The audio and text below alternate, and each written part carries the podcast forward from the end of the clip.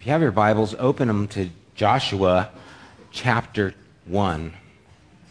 If you need a Bible, raise your hand and they'll get you one. Well, Happy New Year, everybody. Boy, I tell you, it's been a, a whirlwind the last couple of weeks. We had our boys, uh, the twins, were in town, and I forgot how tired I could be. Uh, mornings usually would end around four o'clock or so.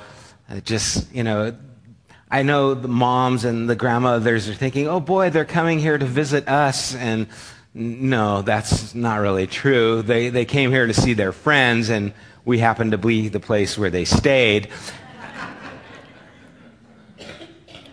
And, but it was great having them here and the time for Christmas and the New Year. And, you know, I know at this time of year there are so many thoughts that go through our head and we think about resolutions. And whether the resolution is, I'm going to lose weight or not eat as much.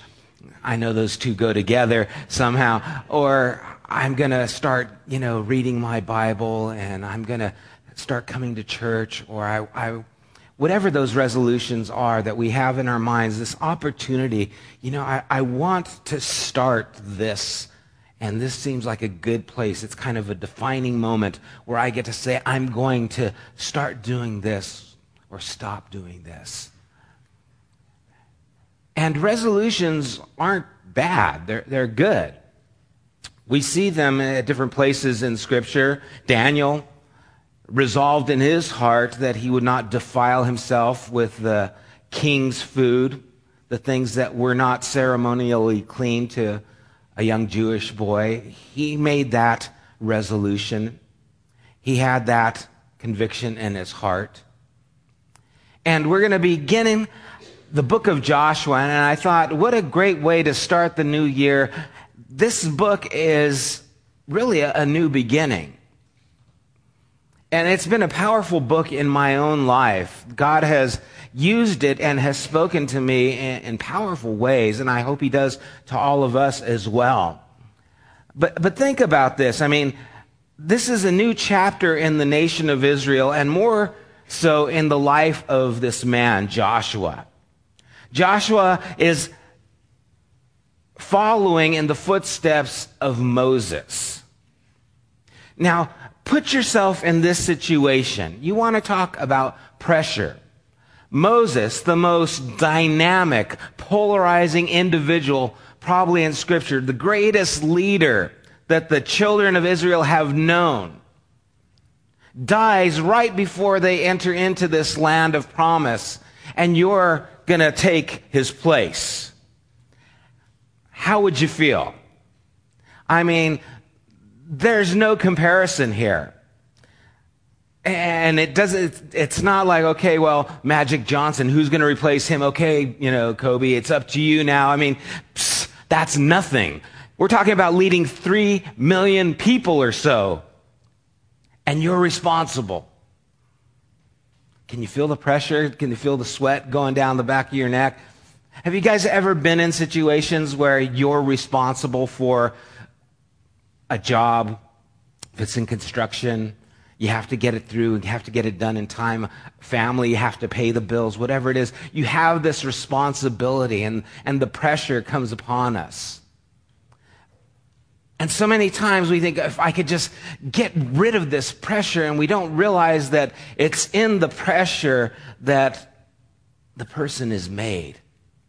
It's in that time of pressure that shows what our true colors are. It's in that time of pressure and fire and testing that we get purified and we get strengthened and we get to see who we really are. And we so much like just to bow out of it, but we don't realize by bowing out of the pressure so many times, we're also surrendering to a life of mediocrity a life that will not be all that it can. And in this time of new year and new resolution, I wonder if one of the things that we could think about is what does God have for me? What could my life be if I was truly yielded, surrendered? If I lived this life of faith? Joshua chapter 1, starting at verse 1, we'll read through verse 9. After the death of Moses, the servant of the Lord, the Lord said to Joshua, son of Nun, Moses' aide, Moses, my servant, is dead. Now then, you and all these people get ready to cross the Jordan River into the land I'm about to give to them, to the Israelites. I will give you every place where you set your foot, as I promised Moses. Your territory will extend from the desert of Lebanon and from the great river, the Euphrates, all the Hittite Pisgah across the Jericho. There the Lord showed him the whole land from Gilead to Dan, all of Naphtali, the territory of Ephraim and Manasseh, all the land of Judah as far as the western sea, the Negev, and the whole region. I'm sorry, I skipped to the whole. I'm like, wait, this doesn't sound familiar. I, I went to a total different page. Okay. I'm still recovering from the new year. Okay. Verse 4 Your territory will extend from the desert to Lebanon and from the great river Euphrates. And none of you said anything. You guys were all just like, what's going on here? Someone should have said, Excuse me. Okay. That was just for my embarrassment's sake. Okay the desert of Lebanon to the great river the Euphrates, all the Hittite country to the great sea on the west, which is the Mediterranean. No one will be able to stand up against you all the days of your life. As I was with Moses, so I will be with you. I will never leave you nor forsake you. Be strong and courageous because you will lead these people to inherit the land I swore to their forefathers to give them. Be strong and very courageous. Be careful to obey all the law my servant Moses gave you. Do not turn from it to the right or to the left, that you may be successful wherever you go. Do not let this book of the law depart from your mouth. Meditate on it day and night, so that you may be careful to do everything written in it. Then you will be prosperous and successful. Have I not commanded you? Be strong and courageous. Do not be terrified. Do not be discouraged, for the Lord your God will be with you wherever you go as he starts off here writing, we can see that he again picks up to this place where his responsibilities begin. And in this responsibility, we, God lays out the potential that is there for him, the things that are there in front of him to possess. And he gives him some boundaries, a promise that he gave to Moses that he's giving to him. And, and it's pretty profound, some of the things that he says. He says that he will give him every place where he will set his foot. Now think about that. Think about every place where you set your foot, that's going to be yours. He also tells them that no one will be able to stand up against you all the days of your life. That's pretty cool. Like that one. And he will never leave you nor forsake you. So he starts off with these promises. Now, one of the things to understand about these promises and where he's going into is he tells them, any place you set your foot, that's going to be yours. I'm not going to leave you. No one's going to be able to stand against you. When he enters into this promised land, we have a, an idea of thinking the promised land, that's like heaven. It's like easy going. It's like easy street. All right, I've arrived. No. The promise has to be fought for. As they go into this land, they're going to have a lot of adversaries. That's why he says no one is going to be able to stand against you. But you have to fight for it. You have to take the ground. But I'll be with you. But it's still a fight. Have you found that out in life that it is a fight? that this life of faith is anything but easy.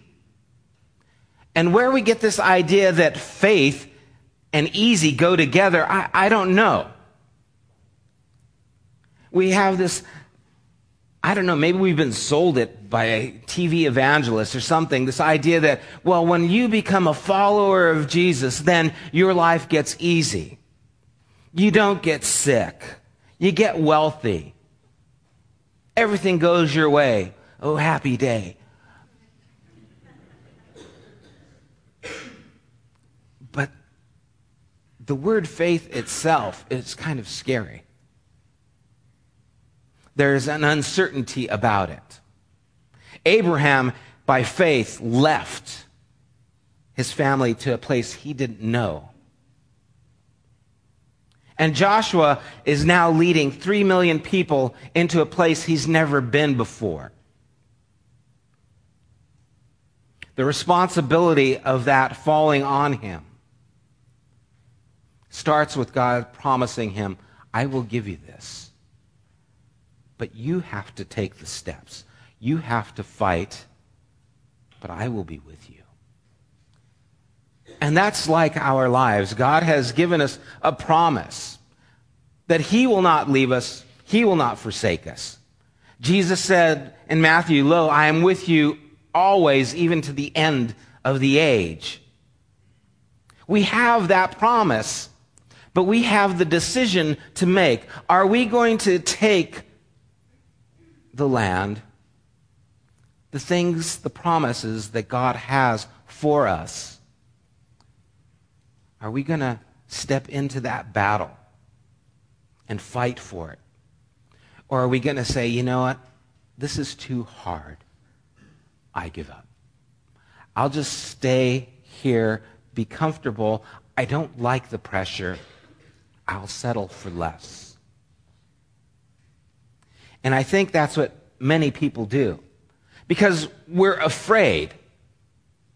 And fear paralyzes us. When you're afraid of something, it brings you into those boundaries.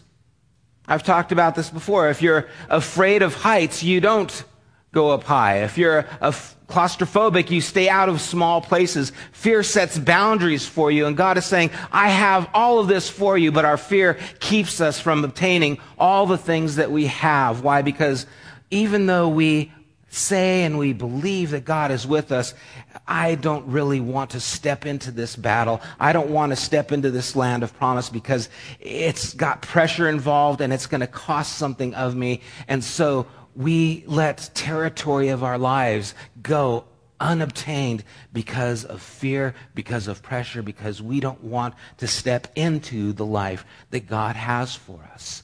And so we settle for less. We settle for much less. Alan Redpath, in his book and commentary on Joshua, writes in the foreword there seems to be a very wide gulf between our position in Christ and our actual experience. Too often do we claim, not clam, to believe our Bible from cover to cover, but fail to live out its truths in daily conduct. We believe it, but we don't live it. Why? Why don't we live a victorious life? Why don't we obtain all the things that are supposed to be ours as followers of Christ? Because we're afraid. Because it's going to cost us something. Because we have to step into this area of faith and trust in God. And that's foreign to us. You see, if I live by faith, it's going to affect my job situation how I work, if I'm honest, if I'm not honest. It's going to affect my social life, who I'm dating. I'll never get a boyfriend if I look for those standards of a Christian. And I'd rather not be alone. So I won't step into the life of faith and trust God Instead, I'll make the compromise, settle, and do what is easiest. Years ago, when I was much younger and could stay up later without it wearing on me so much,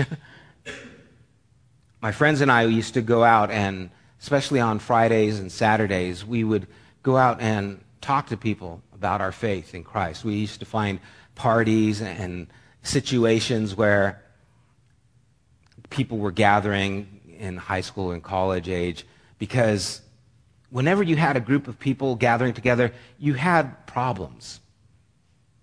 You had someone who got jilted by their boyfriend or girlfriend. You had someone who was drunk and in trouble. One time we came across this park and there was this guy's Volkswagen in this ravine and him and his friends were there and he was drunk and he was like, "Oh, my dad's going to kill me." And so we would pull in and we helped him get his car out. And as we're helping him, all his friends got in another car and took off. And so here he is left with these guys he doesn't know, helping him get his car out of the ravine. And he's torn up that his buddies ditched him. They all went to the party. And we stuck around and helped him out. And so we got to share our faith with him and told him that the Lord will not leave you. He won't forsake you. He cares about you. And we got to lead him to the Lord. And there were so many situations like that where we would find situations. And one of our stops was a 7 Eleven that we used to always frequent because they didn't close and because we needed fuel, you know, to keep going sugar and coffee and those kinds of things.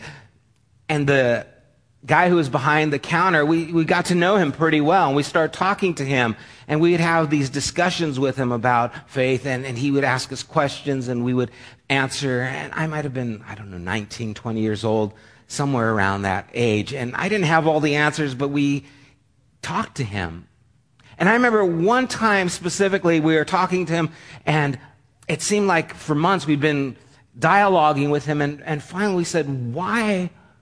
Wouldn't you make a decision? You, you know what we're saying and you believe it, but why don't you make that decision? And I'll never forget his answer. He, his eyes welled up with tears and, and he was convicted to his heart and he said, Because I cheat on my taxes. And I know that if I became a follower of Jesus, I couldn't do that. And I don't know how I could live if I didn't do that. And I was stunned. I was dumbfounded. I was thinking, oh my gosh, what, what do I say to him? What can I say to him? I mean, he's this close. It's taxes. Where's the taxes verse in the Bible? I, just, I didn't know what to say. And looking back, I, I wish I could regain that moment because what we're dealing with right here is what he was dealing with right there. You know, if you step into the promise of God, God will meet you there. And I don't know how it's going to play out, and I'm not going to tell you the bills are all going to pay. You might lose the car, you might lose the home, you might lose something, but you will be stepping into something else, something that is better, something that is fulfilling into your life. Because He will not leave you. He is with you, and He has something better for you. We've all been in places where we thought we were secure and the bottom fell out. I didn't know there were so many bottoms that could fall out. How many jobs I've gone to and boom, the company closes. Boom, the economy goes down. And you thought, wow, I, I thought this was secure. There's nothing secure. But God has been faithful. He has taken care of us, and He has brought us to this place. And see, what He asks us to do is to trust Him, to have faith. And, and faith, again, is one of those things where we have to see past our fear. I love in these verses, verse 6, he tells Joshua, be strong and courageous. Now, why is he telling him to be strong and courageous? Why do you tell someone, if you tell your kid, hey man, you know, be strong, be, you got to get through this. Why would you tell them that? Because they're not. Because they're being weak. Because they're being discouraged. And so God is telling Joshua, be strong. I know you're stepping into this land that is a promise with all these people and the, the weight is on your shoulders. Be strong and be courageous. Now, the bummer thing about courage is you would think courage, you wouldn't have fear. You know, you're courageous. That means you don't have fear. No. You see, when you're afraid, you feel fear, but when you're courageous, what you feel is fear. I know it's a jip, isn't it? It's like, I, you, you should feel super powers or something like that. But what you feel is fear, and you have to move in spite of it. You don't let the fear paralyze you. And so, just in these few verses, verse 6, he says, Be strong and courageous. Verse 7, Be strong and very courageous. It's not enough for you to be strong and courageous. You need to be strong and you need to be very courageous. And then in verse 9, he says, Be strong and courageous three times. You think he's trying to tell him something? You think Joshua was having doubts here? You think he was maybe in this place of weakness? And this time he says, Be strong and courageous. Do not be terrified. Do not be discouraged. I believe God is telling us this morning don't be terrified. Don't be paralyzed. Don't allow fear to hold you back from the life that God has for you. Instead, be strong. Be courageous. Don't be discouraged. Don't give up. Lean into the Lord. I won't leave you. I won't forsake you. I have something for you. I'll take care of the taxes. I'll take care of the job. I'll take care of the home. I'll take care of the family. I'll take care of you. Step into this life and see what I can do for you. And so Joshua is at this crossroads in his life.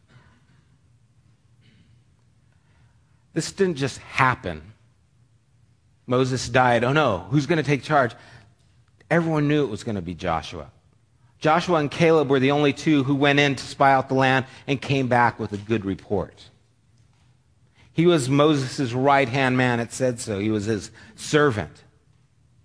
He was being groomed for this job, but now the time had come, and he had a choice to make. He could either be discouraged, leave the land unobtained, or he could step into it and trust that God was going to go before him. In Psalm 56 3, it says, When I am afraid, I will trust in you. That the cure to our fear is trust or faith in God. But better yet is Isaiah 12:2 that says, "Surely God is my salvation. I will trust and not be afraid." You see, you can either find yourself in fear and trust to get out of it, or you can trust first and not be afraid. And that choice is ours. Because we have to step into this land, we have to step into this promise, we have to, by faith, claim what God has for us. What we have to do is live this life that He has called for us. And to do this, we have to be faithful. He tells Joshua in verse 7 that you might succeed wherever you go. If you will Trust me, not be discouraged. You will succeed wherever you go. He tells them, then you will be prosperous and successful. Who doesn't want to be prosperous and successful? It doesn't mean you're going to be wealthy. You're going to be healthy. Your life will proceed in a way that is healthy. For the Lord your God will be with you wherever you go. Now, I love verses 7 and 8 because he gives him a prescription of what to do in his situation. Because you gotta know that Joshua is just terrified. You gotta think of the pressure that he is under. And what he's doing is like, I got to lead these people. I'm going into a place I don't know of.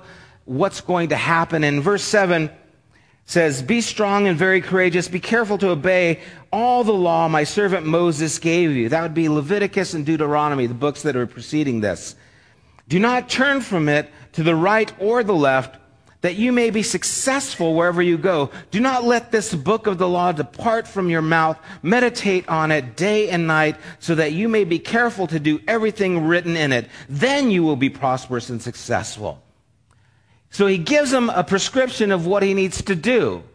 He needs to understand God's law, his prescription for the nation, how to run the society, their laws of governing, their laws of following after the God. You need to stay connected to God in that way. And it's what I thought was interesting. It says in verse 8, do not let this book of the law depart from your mouth.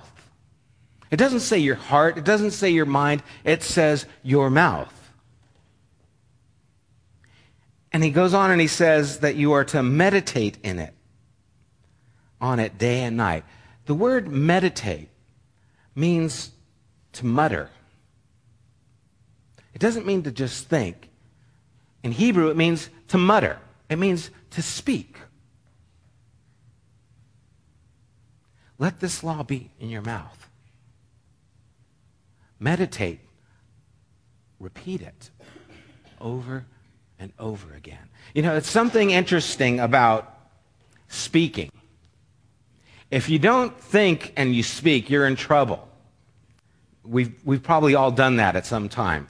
Husbands, have you been watching your, the game and the wife asks you something and you're thinking about the game, but you answer her and you say something you, you shouldn't, you know, you didn't listen carefully enough.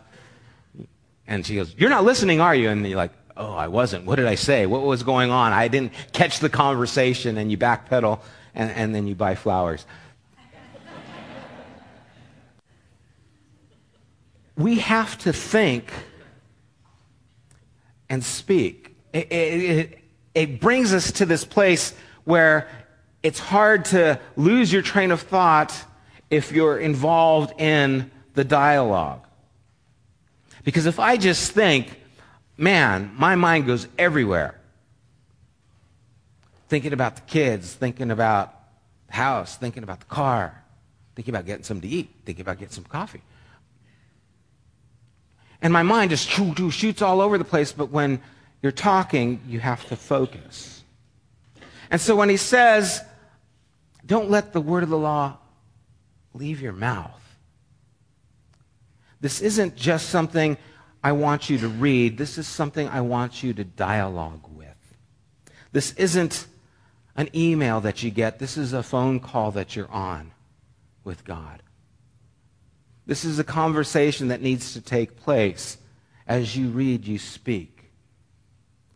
And that's why it's so important to have scriptures that you can rehearse over and over in your mind. And I would encourage us all for one of our resolutions read the scriptures this year. Get a one year Bible and go through it. And rehearse it over and over again. Repeat the things that you read. If there's a verse that stands out to you, do not be discouraged. And just say, do not be discouraged. Be strong and be courageous. Do not be terrified. And as you're driving, as you're sitting down, mutter these things. That's meditating, repeating these things that are on your mind and also in your mouth. That it's not just something you think about, it's something you participate in. And Joshua is commanded to keep these things in your mouth. Mutter them. And I know mutter sounds like mutter, mutter, sounds like mumble or something. But the idea is repeat these things. Who are you talking to? Well, you're talking to God and you're talking to yourself. Now, I know most of the time we think talking to yourself, that, you know, they have places, happy dales for people who talk to themselves.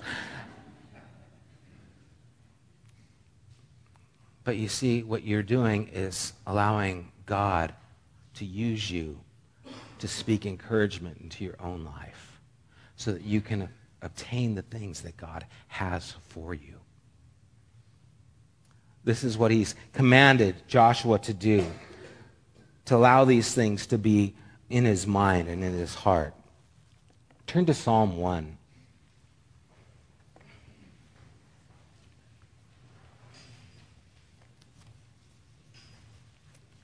Psalm 1, verse 1, it says, Blessed is the man who does not walk in the counsel of the wicked, or stand in the way of sinners, or sit in the seat of mockers, but his delight is what? In the law of the Lord, and on his law he meditates, mutters day and night. He is like a tree planted by the streams of water, which yields its fruit in its season, whose leaf does not wither. Wherever he does, prospers. Here we talk about prospering again, succeeding again. How do you do that? By meditating. Your mind is on the things of God, on the scriptures and what God has promised you, keeping your life on focus and on target living the life that you know is supposed to be a part of it. Not just thinking about it, I believe it, but I don't do it. It is a part of who I am. I put it into practice. I speak these things. I walk in this way. This is my life. It's not just something I profess in name or in word, it's something I live. It's something that I acknowledge. In Exodus chapter 33, verse 7. We see Joshua before this time, before he was entrusted to lead these people, we see the character of his heart. And in Exodus 33, starting at verse 7, we see now Moses used to take a tent and pitch it outside the camp some distance away, calling it the tent of meeting. Anyone inquiring of the Lord would go to the tent of meeting outside the camp. And where, whenever Moses went out to the tent, all the people rose and stood at the entrances of the tents, watching Moses until he entered the tent. As Moses went into the tent, the pillar of cloud would come down and stay at the entrance while the Lord spoke with Moses. Whenever the people saw the pillar of cloud standing at the entrance of the tent, they all stood and worshiped, each at the entrance of his tent the Lord would speak to Moses face to face as a man speaks with his friend. Then Moses would return to the camp, but his young aide, Joshua, son of Nun, did not leave the tent. You see, Joshua was not a follower of Moses. Joshua was a follower of the Lord. And when Moses would leave, Joshua would stay there. Why? Because that's where the presence of God was. And he had the dialogue that Moses had he picked up and he saw from Moses, and that became his life as well. And the reason God entrusted this to him is because he had the heart, he had the dialogue, he had the meditation with God that carried his life to a place where God says, I will give you now this nation. I will give you the responsibility for these people. Why? Because you belong to me. But he still got discouraged. He still was afraid, and God still had to encourage him. But we see the heart of Joshua. Before the day came where he was now to lead the people, he would stay in the tent of meeting, even after Moses left. He wasn't a follower of man, he was a follower of God. And his relationship with God is what allowed him to take the responsibility of this nation. And you see, you and I can only do the things God has for us if we have this relationship with God. God is not going to entrust all that He can to us if we can't be trusted. How can I be trusted? What do I need to do? I need to meditate on the law of the Lord. I need to allow the scriptures to be a part of my life. I need to mutter them, repeat them to myself know them, allow them to speak to me and speak them out. I need to have this be a part of my life. And, and you see, the tragedy, not only of our lives so many times, but even in the book of Joshua, is that the children of Israel never obtained all that they were promised. They never took all that was theirs. All that God said you could have, they got lazy. They doubted. They did not claim it, just like we do. So many times, God says, I have so much for you if you would allow me to be your strength. I have so much for you if you would trust me. And I've got to tell you, this is in time for me because I get afraid. I wonder, oh, God, what am I supposed to do? What, what are we supposed to do? I, I, am I responsible for this? I, I don't know if I should be responsible. And I have to trust and step and not be afraid and step into the things that God has for us, even though they might be scary even though they might take us to a place that is vulnerable. Because we don't want to fail. I used to do concerts for a church over Calvary Chapel. It was Alhambra then, right before they went to Pasadena. And I'd put on these concerts for the high school groups. And I would go to the different high schools and I would set up bands there, and then we'd put on another concert later on at a different location so that we could try and reach the students that were there. And I remember one time we had this band and they went to like four different high schools. And at the last minute, the band couldn't make the final place that they were supposed to meet, so we had to get another band. And I don't know how much money we spent, but we spent quite a bit of money. And the day came where we're supposed to have the big event where, you know, all the hopefully the students are going to come to this big concert that we have. And we get there, we've got the hall, we've got the PA rented, we got another band, and we got all the, you know, ushers and things from the church that are ready to seat everyone. We had seven people come. And I was responsible. I know. I, I, I, wanted to, I wanted to die. I just wanted to crawl in a hole and die. Xavier, the pastor, you know, he says, Hey man, what's up? You know, that's how he talked. And I was like, I don't know. They didn't come. And it was devastating to me. It was like, oh my gosh, what am I going to do? I'm going to lose my job. What happened? And I literally was just weeping because, like, God, this I wanted this to be good. This was terrible. And I had the opportunity to quit or to keep on trying to do different outreaches. And so after this, the next year, I believe it was, I did the same thing. Started going to different high schools. I had two different bands that were going to the high schools. And then we rented the San Gabriel Civic Auditorium, which they usually didn't rent out for concerts. It was theater, but we were a church. They didn't know it was going to be a rock concert. I failed to tell them that part. Um, and so we rented the San Gabriel Civic Auditorium, and after a week of concerts at the different schools, we had a thousand students come in. Most of them didn't know the Lord. And it went incredibly well. And then I was able to do another outreach at a high school auditorium, and again, filled with mostly non believers. People who didn't have faith in Christ got to hear the gospel message that wasn't churchy. And it took a lot for me to take that next step of faith because I had failed. I had fallen on my face big time. You guys, you don't know how it feels to be standing in the back of a huge auditorium and to see seven people there and know that you're responsible. Well, maybe you do, but I, I, I wish that on nobody.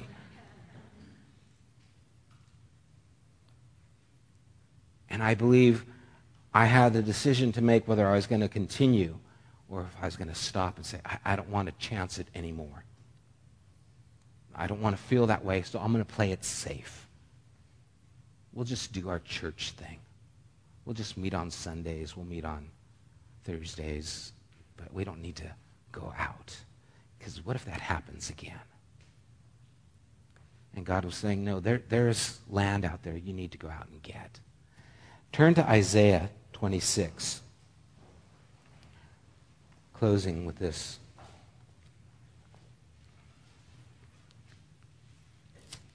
Because I believe this is a haunting scripture. Isaiah 26, 18, it says, We were with child. We writhed in pain, but we gave birth to wind. We have not brought salvation to the earth. We have not given birth to people of the world. I think that sums up what a lot of people who follow Jesus, their lives are. They go through the pains, the sufferings of this world, but they give birth to wind. They don't bring salvation in. Their lives do not produce because of fear. Because they're paralyzed by what could happen if I have to live a life of faith. How will this affect my life? How will it affect my job? How will it affect my relationships? How will it affect me? And they're afraid. Afraid if I'm, if I'm honest and I live an honest life, I, I'll have to pay those taxes. I won't be able to cheat, and, and then I'm going to not be able to make ends meet. Honest in that if I live this life of faith, my boyfriend and I, we, we need to stop this relationship because it's not right. And if I stop this relationship, I'll never get married. I just know it. I, am afraid of what could happen. I'll be alone. Uh, afraid that if I live this life following after Christ, what will I miss? Look at all the fun that is out there. I, I'm going to miss out on something. If I follow God, I'm going to miss out on something. And what you find out is when it all comes down. You just gave birth to win. You went through all the pains and all these things, but you have nothing to produce and show for it, nothing that lasts. You didn't bring salvation to this world. You talked about this faith, but it has no validity and no power, no substance in your life. It's just wind. Or like Joshua, we can take the weight and the pressure and say, I trust in you. I will lean on you. I'm not going to be terrified. I'm not going to be discouraged. I'm going to take courage. I'm going to stay in your words. I'm going to allow the scriptures to be my guidance and my life's direction. And I'm going to mutter them. I'm going to allow them to come out of my life, not just something I take in, take in, but something I start letting out. Why? So that I will be changed. So that I will obtain the promise. And the promise comes with battles. It's not heaven. We ain't there yet. But don't be discouraged. Take courage. I'm with you, he says, and I will be with you. I'll never leave you and I'll never forsake you. Let's pray.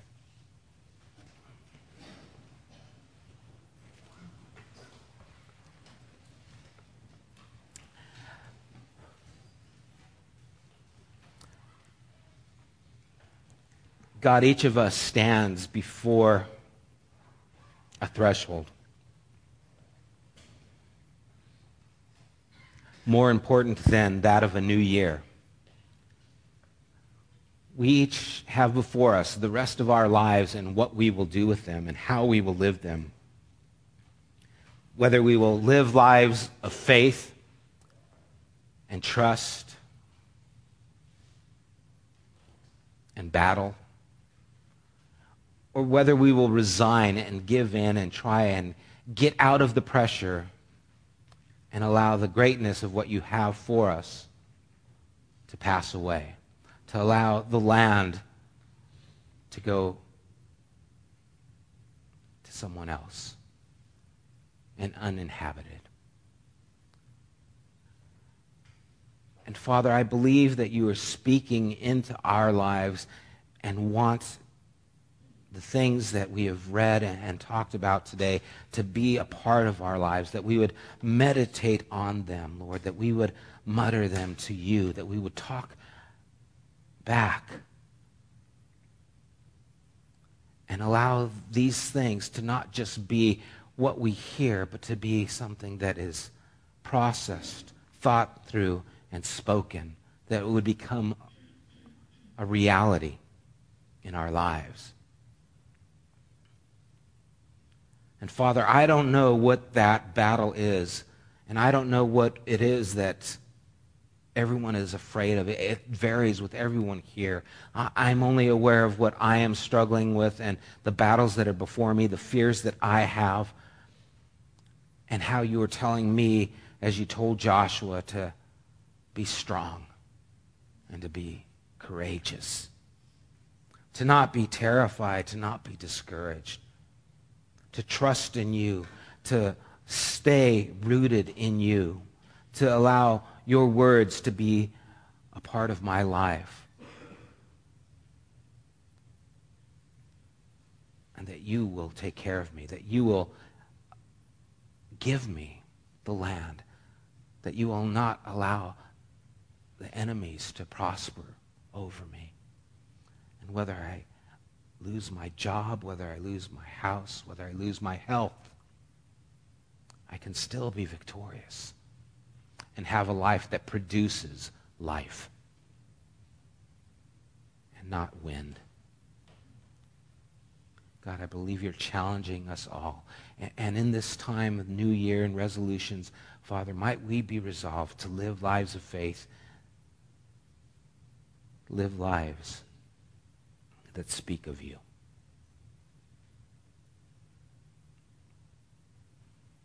We ask it in Jesus' name.